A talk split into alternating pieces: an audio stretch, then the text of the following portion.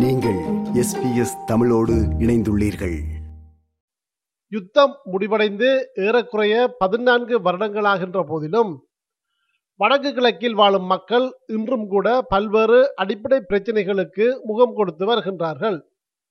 இலங்கையில் யுத்தம் இடம்பெற்ற காலப்பகுதியில் வடக்கு கிழக்கில் மீன்பிடி தொழிலில் ஈடுபடும் மக்கள் பல்வேறு இன்னல்களை எதிர்கொண்டு வந்தார்கள். யுத்தம் முடிவுக்கு வந்த பின்னரும் கூட அவர்களது துன்ப துயரங்கள் தொடர்கதையாகவே செல்கின்றது.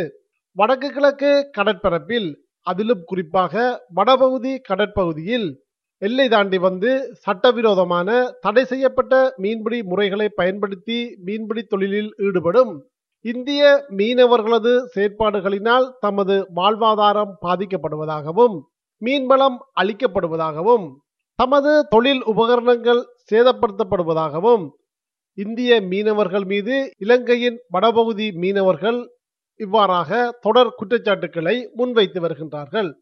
எல்லை தாண்டும் இந்திய மீனவர்கள் இலங்கை கடற்படையினரால் கைது செய்யப்படுவதும் அவர்கள் சிறையில் அடைக்கப்படுவதும் அவர்களது விசைப்படகுகள் உள்ளிட்ட தொழில் உபகரணங்கள் அரசுடைமையாக்கப்படுவதும் அவ்வப்போது இடம்பெற்று வருகின்றது. இந்த பிரச்சனைகளுக்கு ஓர் முடிவு கட்ட இரு நாட்டு அரசுகளின் தலைமையில் அரசியல் மட்ட அதிகாரிகள் மட்டங்களில் ஏற்கனவே பல்வேறு பேச்சுவார்த்தைகள் இடம்பெற்ற போதிலும் கூட இந்த பிரச்சனைக்கு ஓர் நிரந்தர தீர்வு இதுவரையில் கிடைக்கவில்லை. எல்லை தாண்டும் இந்திய மீனவர்களின் செயற்பாடுகள் இன்னும் தொடரும் நிலையில் இதனை கண்டிக்கும் போராட்டங்களை வடபகுதி மீனவர்கள் தொடர்ந்தும் மேற்கொண்டு வருகின்றார்கள். இவ்வாறானதோர் நிலையில் நேற்றும் நேற்று முன்தினமும் இடம்பெற்ற கச்சதீவு புனித அந்தோனியார் ஆலய திருவிழாவின் போது அதற்கு வருகை தந்திருந்த இரு நாட்டு மீனவ பிரதிநிதிகளும் சந்தித்து கலந்துரையாடல் ஒன்றை மேற்கொண்டிருந்தார்கள். நேற்று முன்தினம் இலங்கையின் மீன்பிடித்துறை அமைச்சர் டாக்டர் தேவானந்தா தலைமையில் தமிழக மீனவர் அமைப்புகளின் பிரதிநிதிகளும் அதுபோல் வடபகுதி மீனவ அமைப்புகளின் பிரதிநிதிகளும் இதில் கலந்து கொண்டு தமது கருத்துக்களை தெரிவித்திருந்தார்கள். இருந்த போதிலும் இந்த சந்திப்பில் எந்த விதமான இணக்கப்பாடும் எட்டப்படவில்லை. இலங்கை மீனவர்கள் எல்லை தாண்டும் இந்திய மீனவர்களின் செயற்பாடுகளை ஏற்றுக்கொள்ள முடியாது என குறிப்பிட்டார்கள். நான் புனித பிரகாஷ் யாழ் மாவட்ட சம சமாசங்களின் சம்மேளனங்களின் தலைவர். இந்த பேச்சுவார்த்தையிலே எமது தரப்பு சார்பான பிரச்சனைகளையும் எமது ஆதங்கங்களையும் தமிழ்நாட்டு தொப்புக்குடி உறவுகளுக்கு நாங்கள் தெரியப்படுத்தி இருக்கிறோம் அந்த வகையிலே அவர்கள் தங்களுடைய அரசாங்கங்களுடன் கலந்துரையாடி எங்களுக்கு ஒரு தீர்வினை எட்டுவதாகவும் கூறியிருக்கிறார்கள். நாங்களும் அதை நம்பிக்கையோடு எதிர்பார்க்கிறோம். எமது பகுதிக்குள் நாங்கள் ஏற்கனவே அதில் கூறியது போல சட்டவிரோத தொழிலோடு எந்த முன் கோரிக்கை முன்வைத்தாலும் நாங்கள் அனுமதிக்கப் போவதில்லை என்பதை மீண்டும் மீண்டும் ஆணித்தரமாக இதிலே ஒரு கூறிக்கொள்கின்றோம். நான் நெடுந்தீவு கடத்தொழிலாளர் கூட்டுறவு சங்கங்களின் சமாச தலைவர் பத்திமாஸ் நீலியாங்குருஸ். என்னை பொறுத்தவரையில் இது இதவாரா இது இவ்வாறான பல பேச்சுவார்த்தைகள் போராட்டங்கள் பேரணிகள் என தொடர்ந்த வண்ணமே இருக்கின்றது. உண்மையிலே இந்த இழுவமடியானது ஒட்டுமொத்தத்தில் எமது வளங்களை மட்டுமல்ல எங்களது வாழ்வாரங்களை மட்டுமல்ல இளம் சந்ததியினரின் எதிர்காலத்தையும் இழுத்துச் செல்கின்றது எமது மீனவர்களின் எதிர்கால நம்பிக்கையும் இழுத்துச் செல்கின்றது.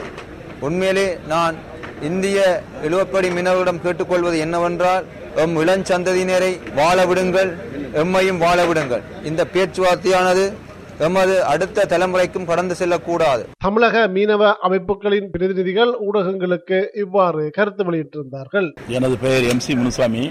நான் தமிழக பாஜக மீனவர் தலைவராக இருக்கேன். தொடர்ந்து நடந்து கொண்டிருந்த இந்த இந்திய இலங்கை மீனவருடைய பிரச்சனையை நிரந்தர தீர்வு காணுவதற்கு இரண்டு தரப்பு கலந்தாய்வு செய்திருக்கிறோம். மிக விரைவில் இது சம்பந்தமாக ஒரு நல்ல தீர்வை காண்பதற்கு இரு நாட்டு மீனவர்களும் பிரச்சனை இல்லாமல் மீன்பிடி தொழில் செய்வதற்கு என்னென்ன உதவிகள் செய்ய முடியுமோ இரண்டு தரவு ஒரு பாலமாக இருந்து நிச்சயமாக இதை செய்வோம் என்பதை இந்த தருணத்தில் கூறிக்கொள்கிறேன். என்னுடைய பேர் ஃபாதர் சர்ச்சில் தெற்காசிய மீனவர் தோழமுடைய பொதுச் செயலாளர். இந்தியாவில் கன்னியாகுமரி மாவட்டத்திலிருந்து வந்திருக்கிறேன். இந்திய மீனவர்களுக்கும் இலங்கை மீனவர்களுக்கும் மீன் பிடிப்பதில் பல ஆண்டுகளாக இந்த பிரச்சனை எல்லை தாண்ட பிரச்சனை நடந்துட்டு இருக்குது. இப்போ இலங்கை மீனவர்களுக்கு இந்திய மீனவருடைய இழுவலை பயன்படுத்துவது தான் அவங்களுக்கு பிரச்சனையாக இருக்குது. அந்த இழுவலை பயன்படுத்த விசைப்படகுலாம் அவங்க வந்துட்டு அங்கே வந்து சிறைப்பிடிச்சு வச்சிருக்கிறாங்க. ஆனால் இழுவலையில் பயன்படுத்தக்கூடிய அந்த மீனவர்கள் எல்லாருமே வந்துட்டு அவர்கள் தொழிலாளர்கள் உரிமையாளர்கள் கிடையாது. ஆனால் அவங்க என்ன பண்ணுறாங்கன்னா படகோட வந்து உரிமை அந்த தொழிலாளர்களையும் சிறைப்பிடிச்சு வச்சிருக்கிறாங்க.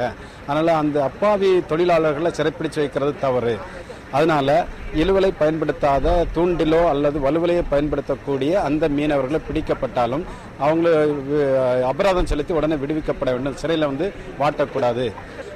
இந்தியாவில் பயன்படுத்தக்கூடிய அனைத்து இழுவலையும் சட்டத்துக்கு புறமாக இருப்பதால் அதை வந்து அரசு அதை பெற்றுக்கொண்டு மற்றவர்களுக்கு ஏற்கனவே இந்திய அரசு கொடுத்திருக்கக்கூடிய தூண்டில் படகு மாதிரி வலுவலை படகு மாதிரி இருவலை படகு முன்னேற்படுத்தாதான் இந்த பிரச்சனை தீரும். ஒவ்வொரு வருஷமும் அந்த திருவிழாக்கு வரும்போது இந்த பேச்சுவார்த்தை நடக்குது. இரு நாட்டு தலைவர் நடத்துறாங்க இரு நாட்டு மீனவர் நடத்துறாங்க. ஆனால் இதுவரைக்கும் ஒரு முடிவு வரல. அப்படி என்றால் பேச்சுவார்த்தை நடத்தக்கூடியவங்களுக்கு முடிவு எடுக்கக்கூடிய அதிகாரத்தில் இல்லாதவங்களா? அதனால அப்ப அரசு என்ன செய்யணும்னா யார் வச்சு பேசினா ஒரு முடிவு எடுக்க முடியுமோ இல்ல எடுக்கிற முடிவை செயல்படுத்த முடியுமோ அவங்கள வச்சு பேச்சுவார்த்தை நடத்தி இந்த பிரச்சனைக்கு ஒரு முழுமையான தீர்வு கொடுக்க வேண்டும் என்னுடைய கோரிக்கை. இருநாட்டு மீனவர் பிரச்சினைக்கு விரைவில் தீர்வு கிடைக்கும் என தாம் நம்புவதாக இந்த பேச்சுவார்த்தையின் பின்னர் ஊடகங்களுக்கு கருத்து வெளியிடுகையில் அமைச்சர் டக்ளஸ் தேவானந்தா தெரிவித்தார். நீண்ட காலமாக இலங்கையைச் சேர்ந்த வடமாகாணம் தமிழ் பேசுகின்ற தொழிலாளர்களுக்கும் அதுபோல இந்தியாவினுடைய தமிழ்நாட்டில் இருக்கக்கூடிய தமிழக தொழிலாளர்களுக்கும் இடையில நீண்ட காலமாக இந்த பிரச்சனை ஒன்று போய்கொண்டிருக்கின்றது. இது தொடர்பாக பலதர பலதரப்பட்ட மட்டங்களில் பேச்சுவார்த்தைகள் முன்னெடுக்கப்பட்டும் இதுவரை ஒரு சுமூகமான ஒரு பொருத்தமான தீர்வு ஏற்பட இல்லை.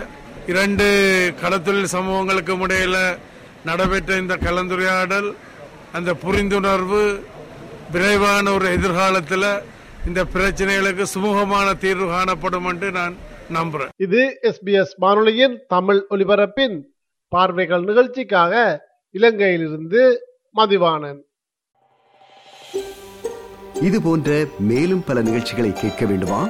Apple podcast Google podcast Spotify என்று பாட்காஸ்ட் கிடைக்கும் பல வழிகளில் நீங்கள் நிகழ்ச்சிகளை கேட்கலாம்.